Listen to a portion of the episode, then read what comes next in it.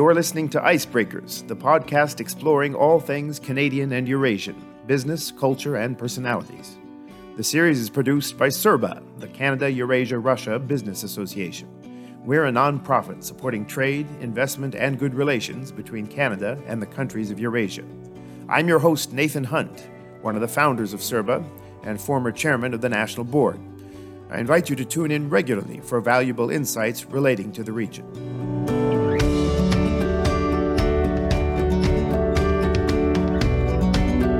Hello, everybody. I'm joined today by Margaret Skok, career federal public servant who's worked with the RCMP, Fisheries and Oceans, Agriculture and Agri Food Canada, Canadian Heritage, and Industry Canada.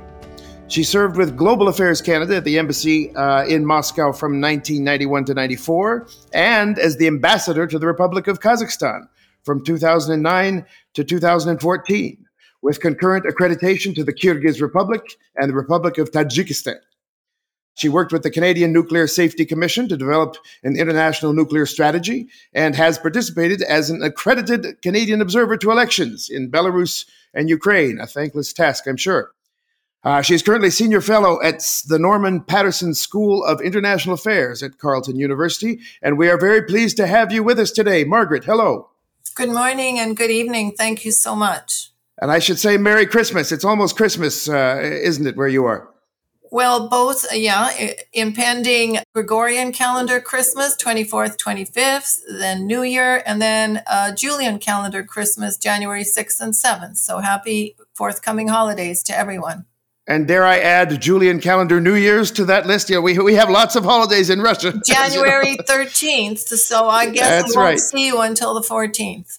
That's right. The old New Year, as they say you your your mother's last name was uh, Karolkevich before she married your father. Uh, yeah. Karolkevich. Sorry, mispronounced that. Was she of Polish descent? What's your background?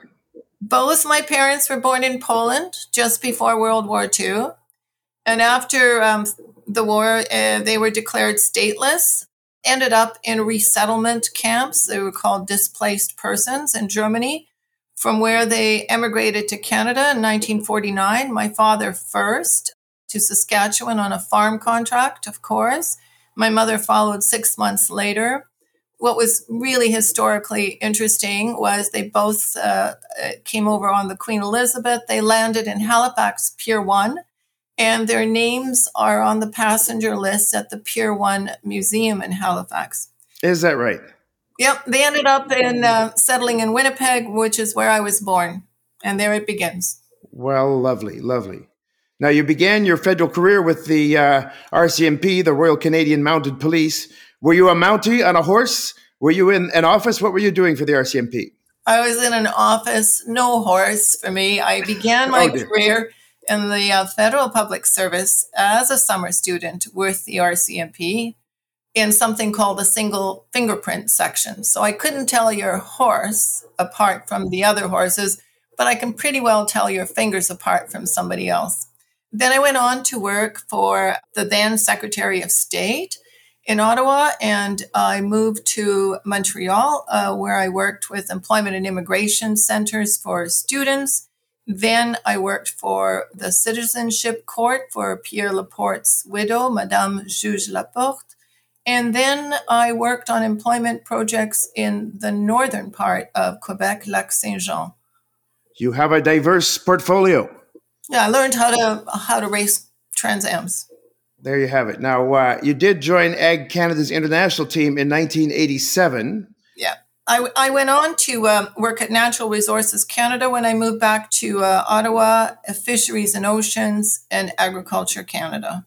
So, uh, was it uh, in 1987 was it hard to get an international assignment as a woman at the time or was that uh, not a difficult thing you know i have to credit two people i was sitting very comfortably at agriculture canada and the trade and trade policy desk uh, when right honorable the late right honorable don mazankowski decided in response to a call from our ambassador in moscow that i would be the one who would come to Moscow to assist with some of our line of credit issues and trade issues. And subsequently, after the late Right Honorable Don Mazankowski, it was the Honorable Charlie Mayer, who's still in Winnipeg, who was the wheat board um, minister and then became the agriculture minister, who kept me there for a long time to continue to resolve issues. You say kept you there. Do you mean in Moscow? Yes. How long were you in Moscow? What years? From February 91 to late 94. That was an exciting time to be living in Moscow. And I think you even had a few young kids in tow, did you not?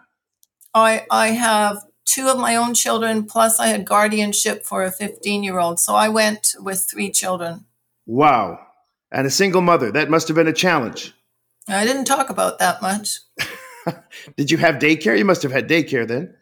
Well, you couldn't then in 1991, but the 15 year old would greet the children from school, and quite often they would be at the embassy after they were dropped off. I, I must credit most recently deceased our ambassador Michael Bell. He died two two weeks ago. He and his wife Christine were most amazing support to myself and the children. Without them, it would have been very difficult. And my colleagues in both the political and trade sections were superb. I mean, it must have been difficult just to live in Moscow in those days. Uh, the stores were empty. How, how, did you even get around or, or buy food? I fought in the uh, local markets, making sure that I took limited products so as not to take cabbage and carrots and fresh produce away from locals. There was one Western store at the time which carried sundries, Peter Eustason. And thanks to 12 years of work in Moscow region with our livestock, our seed potato, our McCain fry technology, George Cohon's uh, Moscow McDonald's opened up. So um, it was an amazing effort. As I said, 12 years before the first store on Pushkin Square opened up. So, what were you doing during the three and a half years that you were in Moscow? Did you have? Did you were you involved in McDonald's? Were you involved in uh, sale of c- Canadian produce to, to Russia? I was uh, certainly involved in our trade, which went from grain to agriculture, food to livestock to genetics. One of the important things that I was dealing with was the ever changing at customs point uh, phyto and zoosanitary certificates. And once again, I have to thank the former Minister of Agriculture, the former Finance Minister, and the Ministry of Foreign Affairs. Late night calls from me because of calls from our Canadian companies to say that their products had been held up at customs. And within two, three hours, I would get a call back to say our products had cleared a lot of these products were short shelf life, such as the lobsters for Friday nights at the former Aerostar Hotel, which was used to be joint between um, Aeroflot and an IMP company in Halifax. Leaf cutter bees, nobody's heard of those, but they were pollinators for alfalfa, which was required as feed. And so these certificates had to be confirmed very quickly, and the, this product had to leave very quickly, so there was no, um, so we didn't lose the product. And then Chisholm, uh, which represented all of our pork sales from Canada, we were able over time, it took six, seven, eight months to work with the Ministry of Agriculture to get the zoosanitary conditions that we needed in order to do our first shipments of pork to Russia. Canadian pork, and that ended up being uh, most, I, I, I, would say, not most, that's not right, one third of Canada's total exports to Russia for many years in the late 2000s and the early 2010s. You paved the way for that. For that, you, you, you were there when the very first Canadian pork arrived, weren't you? I actually was at the airport at two o'clock in the morning. well, there you have it. Importantly, because I was dealing with uh, agriculture, I was also dealing with the Ministry of Finance on debt servicing. The largest debt that the former Soviet Union had to Canada was its line of credit to the Canadian Wheat Board for grain shipments. And we were able to confirm that this was a sovereign debt. As a result of being confirmed as a sovereign debt, we actually began to get payments on our line of credit. So that took a year and a half. But so that was extremely important. Because I worked in agriculture as quickly as collectivization happened in during Stalin's time, decollectivization happened under IFI different loan banks. And that was that was critical because it affected particularly remote areas, collective and state farms, which overnight changed. And as you know, these collective and state farms is not a farm or an enterprise, it's a whole village. And so there was a lot of disruption and exaggerated disparities in society and the economy. And by 1993, there was a nostalgia from the former for the former Soviet Union.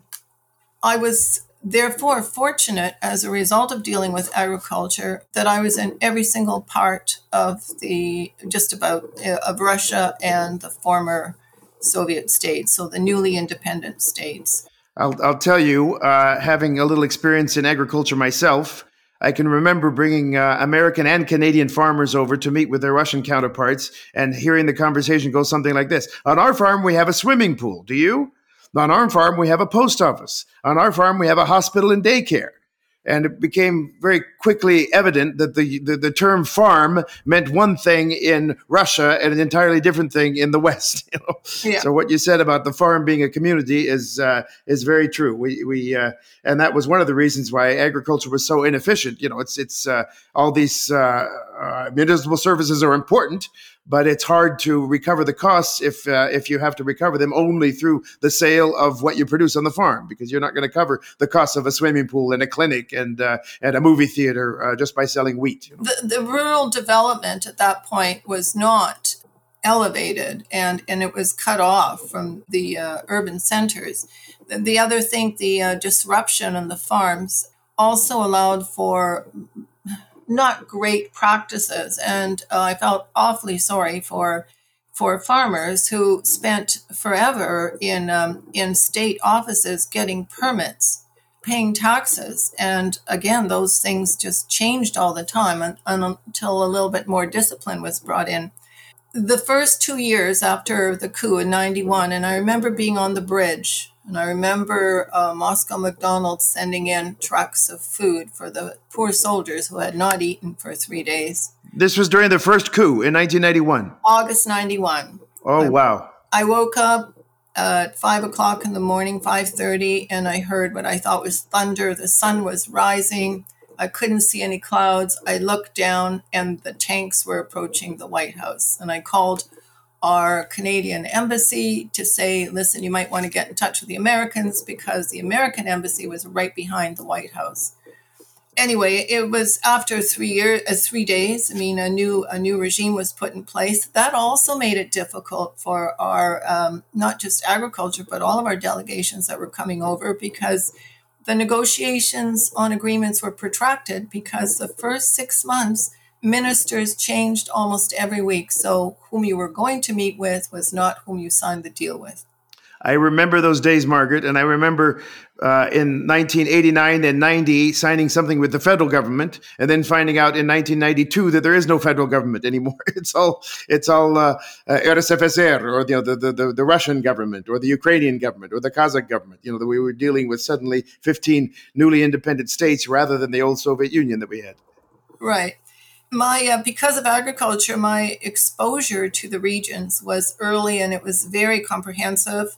For example my visits to um, nuclear fueling stations in murmansk and then also looking at issues of trade potential being in siberia ports of course and then also in yakutia. An interesting non agriculture and non trade fact was looking at the wooden houses in Yakutsk and seeing one that resembled a smaller model of Chateau Montebello outside in Quebec, where we've had G7 meetings.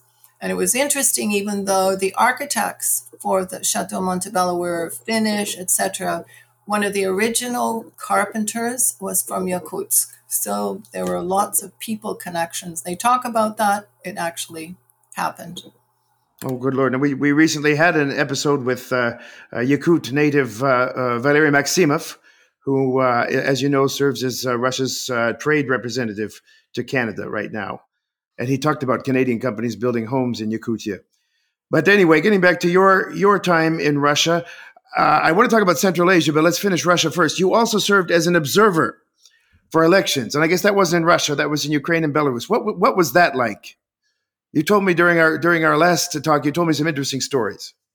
So that happened. My observation, OSCE ODIHR observation missions happened after I retired. And for example, I was in Maidan Square in 2013. I was in Minsk. How is that? Those transformations were more difficult in those countries than in some of the other countries. The, the elections were more disrupted. The young people were protesting. It was very difficult. And it, there was a lot more violence. Wow. And, and you know, the objective of the OSCE ODIHR uh, Office of Democratic Institutions observations is to determine whether it's parliamentary or presidential elections, whether they're fair, right, and just. And it was difficult to determine if they were fair and just. And one of the major stumbling blocks sometimes was actually getting the ballots to the electoral commissions in the capitals. And did, why was that a stumbling block? They didn't have adequate transportation. Depending on uh, depending on the oh no, the cars were carrying the ballots and sealed envelopes. It was a question of it was a question of where those ballots were coming from and the anticipation of non-support for the established government or president. I think you're hinting that you saw irregularities. When, and I think the uh, the reports would say that there were irregularities. But but you know, this was also, you know, I put it in context. This is also new. Elections were new. And multi-party options were unheard of. So this was also new. It's not not unexpected that there would be huge difficulties. And so one of the objectives of the OSCE to is not just to monitor but also to help to help ensure that the processes are compliant, right? So it takes some time. Let's move to Central Asia. You were ambassador uh, of Canada to Kazakhstan uh, and accredited to Kyrgyzstan and Tajikistan at the same time from 2009 to when? Was it 2014? It was 2006 to 2009. Oh, good lord! I have my I have my dates wrong. Sorry about that.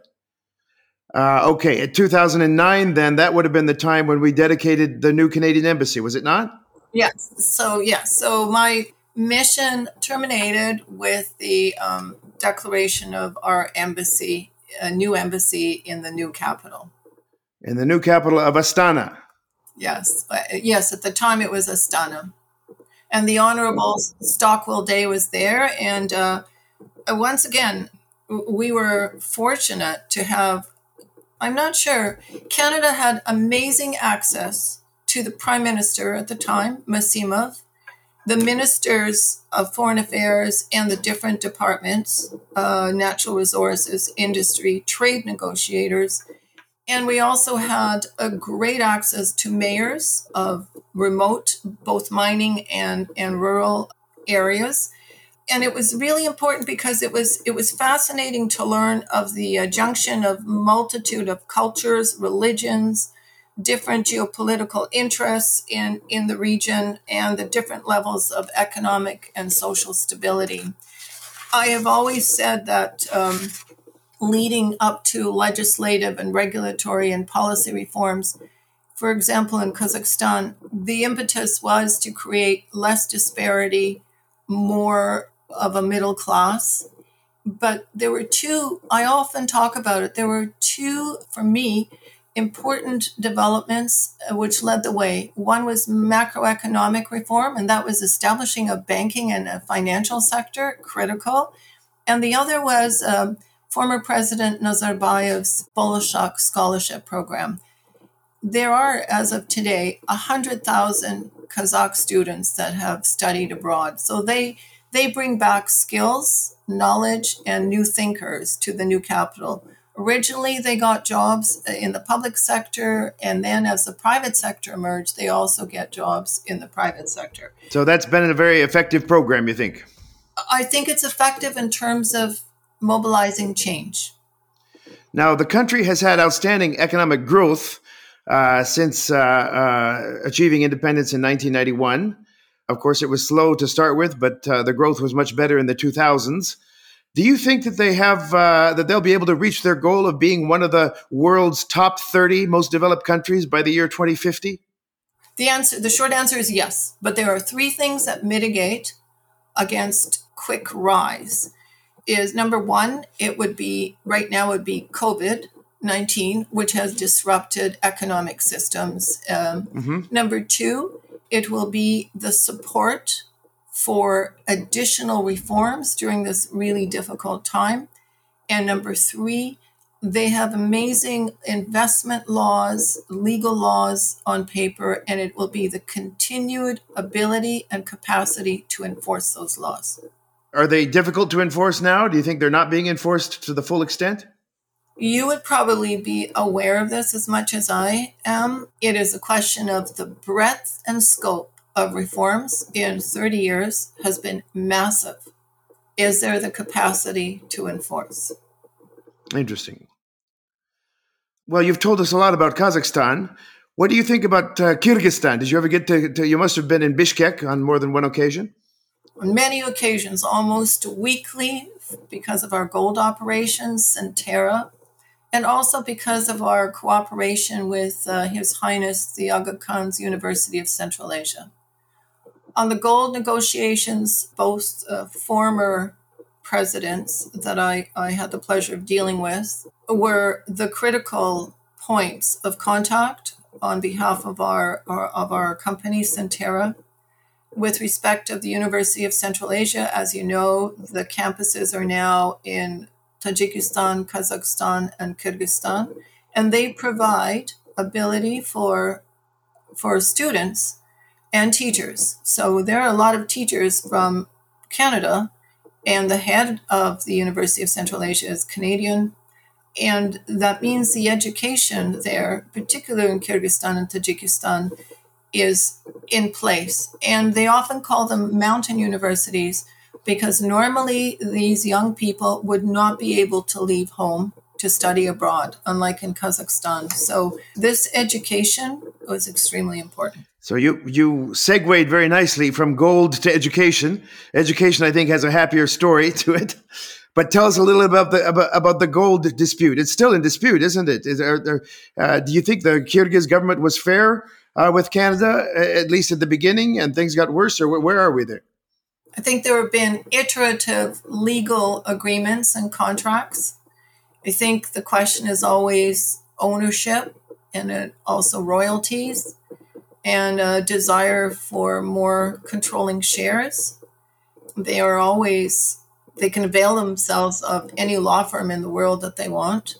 At the beginning, the issues were very much dealing with local law firms and understanding investment, the, the level of investment and the level of royalties.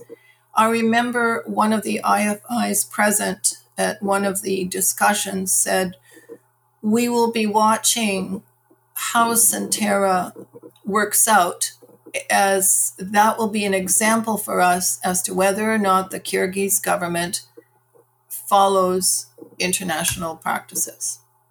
And so far, the jury's still out, I think. Yeah. I mean, you know, everybody wants a piece of the auction. Nothing new there. Well, we don't need to get into the detail there. I'm sure we'll let the lawyers do that.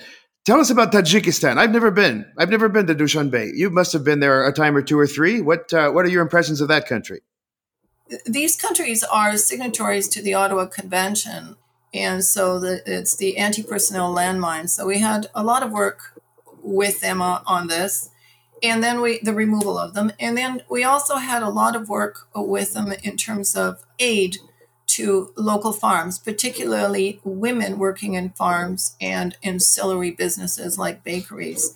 Most of the women were left alone in Tajikistan because of the men being, many of the men being migrant workers abroad. And that would mean mostly Russia at the time that I was there.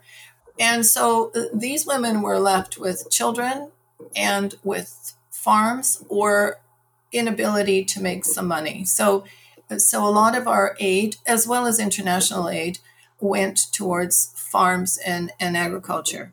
The other partner there on business was, uh, again, the University of Central Asia and His Highness the Aga Khan.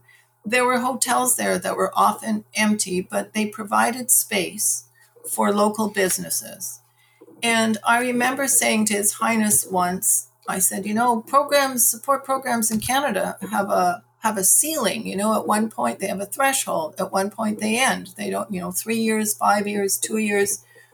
And I remember His Highness looking at me and saying, Well, do you see things getting better quickly? And I go, Not really. And he goes, That's how long we're here for. And I think that long term view is what was critical, and it certainly was instructive for me. And watching the US and EU build the bridges for markets to Afghanistan, being in the south in Horog, where the products flowed two ways, that was critical as well. So I've got to ask you, you repeated several times, His Highness.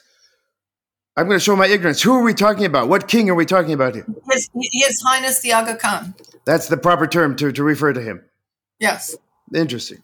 Or you could, you could drop that preface but, and talk about the University of Central Asia. But but in addition to the University of Central Asia, His Highness the Aga Khan was also involved in the development of entrepreneurship and hotels. And even though they stood empty, the point was it was work for local people.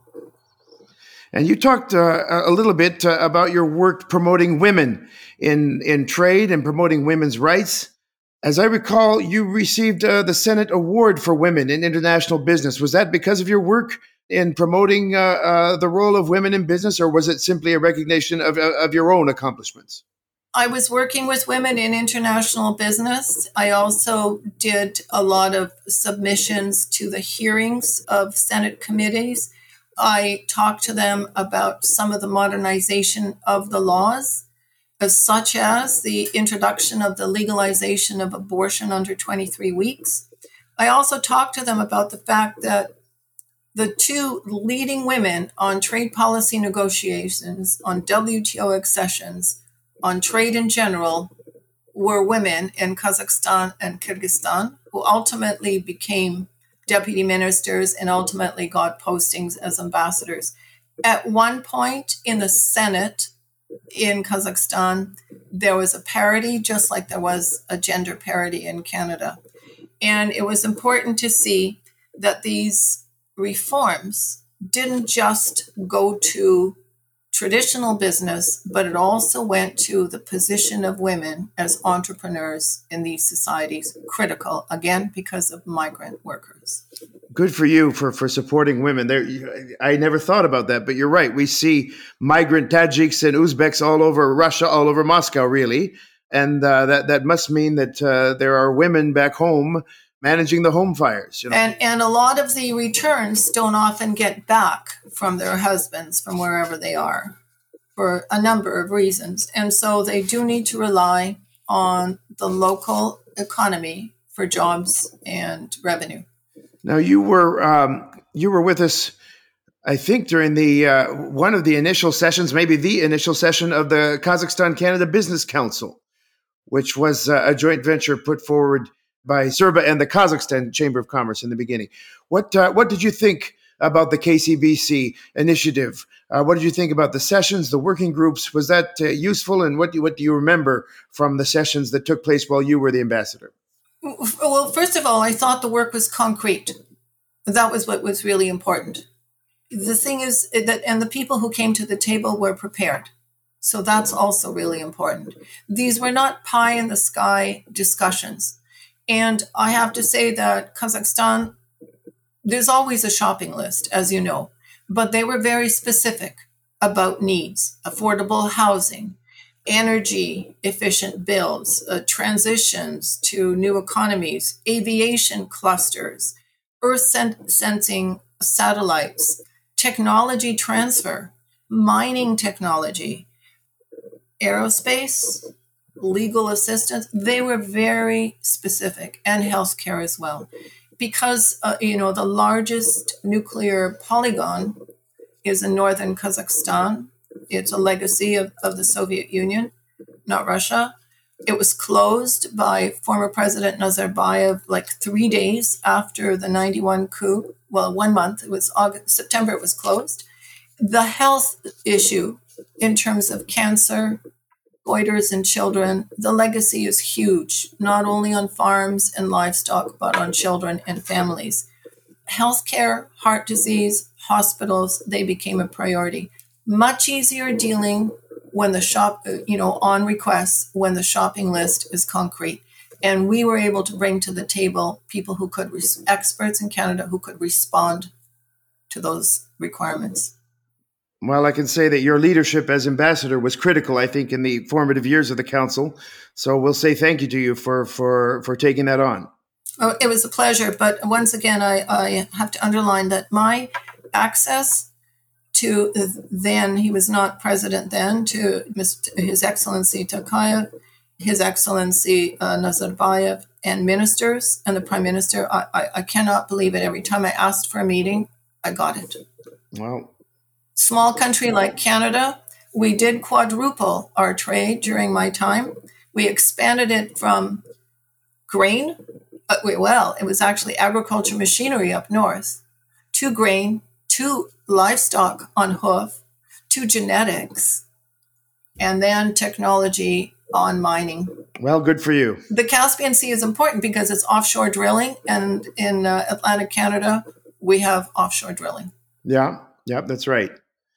Uh, I know it's a challenging environment there, but uh, and offshore is completely off limits for, for, for Russia right now. But we can still uh, we can still work on the the Caspian projects with Kazakhstan.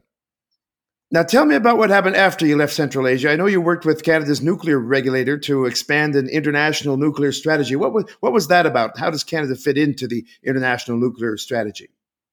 Canada used to be number one uranium producer in the world. Then there was Kazakhstan and Australia Subsequently, Kazakhstan became the number one uranium supplier, producer, followed by Canada and then Australia. It was certainly the impetus to get a strategy which would lead us ultimately to a nuclear non proliferation agreement bilateral between Canada and Kazakhstan, which we did. And that was critical. So that was that agreement signed? That was successful? Oh yes. The minister at the time was John Baird. So yes. Now you say Kazakhstan overtook Canada as the as the world's number one uranium producer.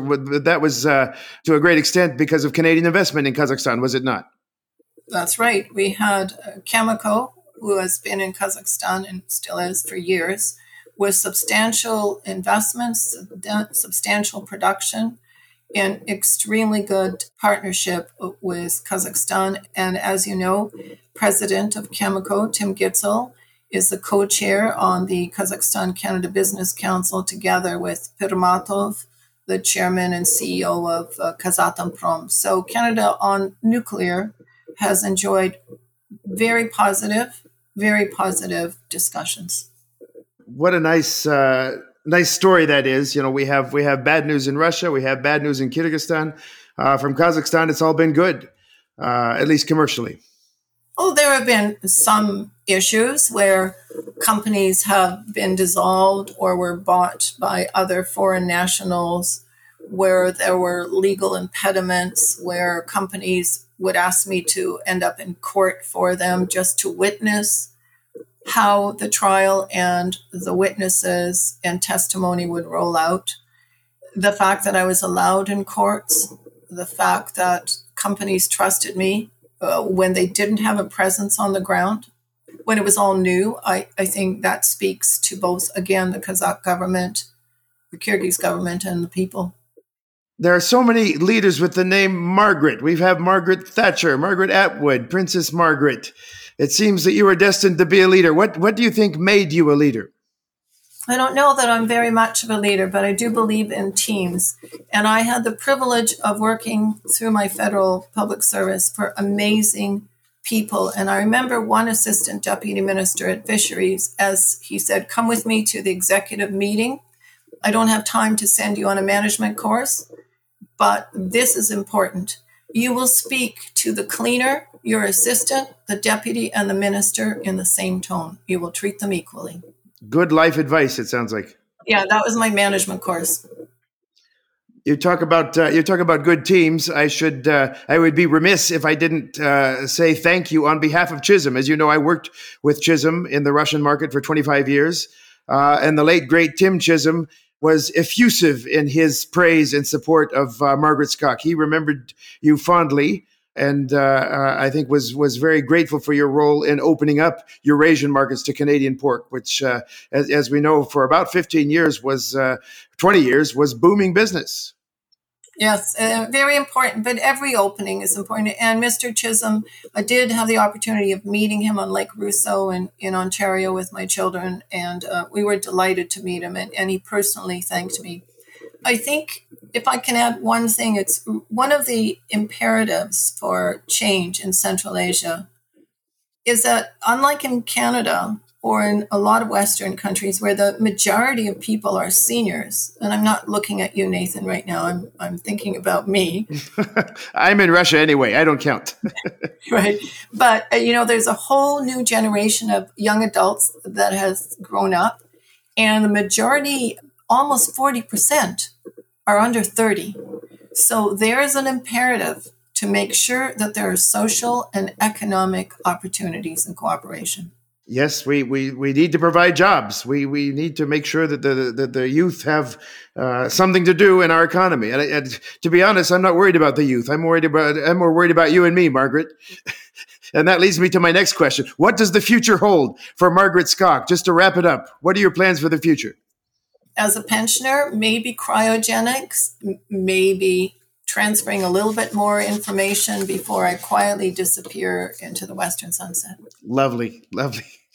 Well, thank you so much, Margaret, for being with us uh, today. It's been a great discussion. I've been joined today by Margaret Skok, federal public servant who worked with RCMP, Fisheries and Oceans, and Ag and Ag Food Canada was stationed at the Moscow embassy from 1991 to 94 uh, and was ambassador, plenipotentiary of Canada to the Republic of Kazakhstan, accredited to Kyrgyzstan and Tajikistan from 2006 to 2009, in spite of the fact that I got those dates wrong during the introduction. But now, now we've figured that out. Thank you so much for being with us today, Margaret. It's been a great discussion. Pleasure and happy holidays to everyone. Happy holidays to you too. Bye bye.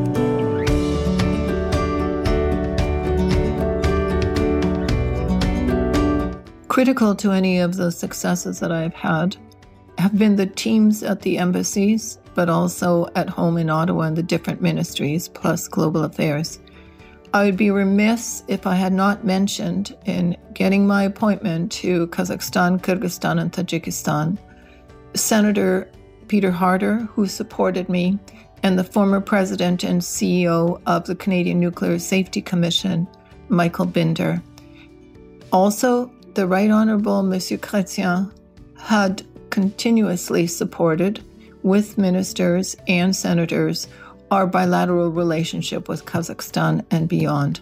This is particularly important to note. The premiers and of the provinces and territories, as well as our companies, were critical to any of our successes. You've been listening to Icebreakers, the podcast produced by CERBA, a nonprofit business association supporting trade, investment, and good relations between Canada and the countries of Eurasia. If you like what you've heard, please subscribe to the show and leave us a review on Apple Podcasts. You can join our LinkedIn group to send questions to guests and find more information about the podcast series in general on our website at www.cerbanet.org. Thanks for tuning in.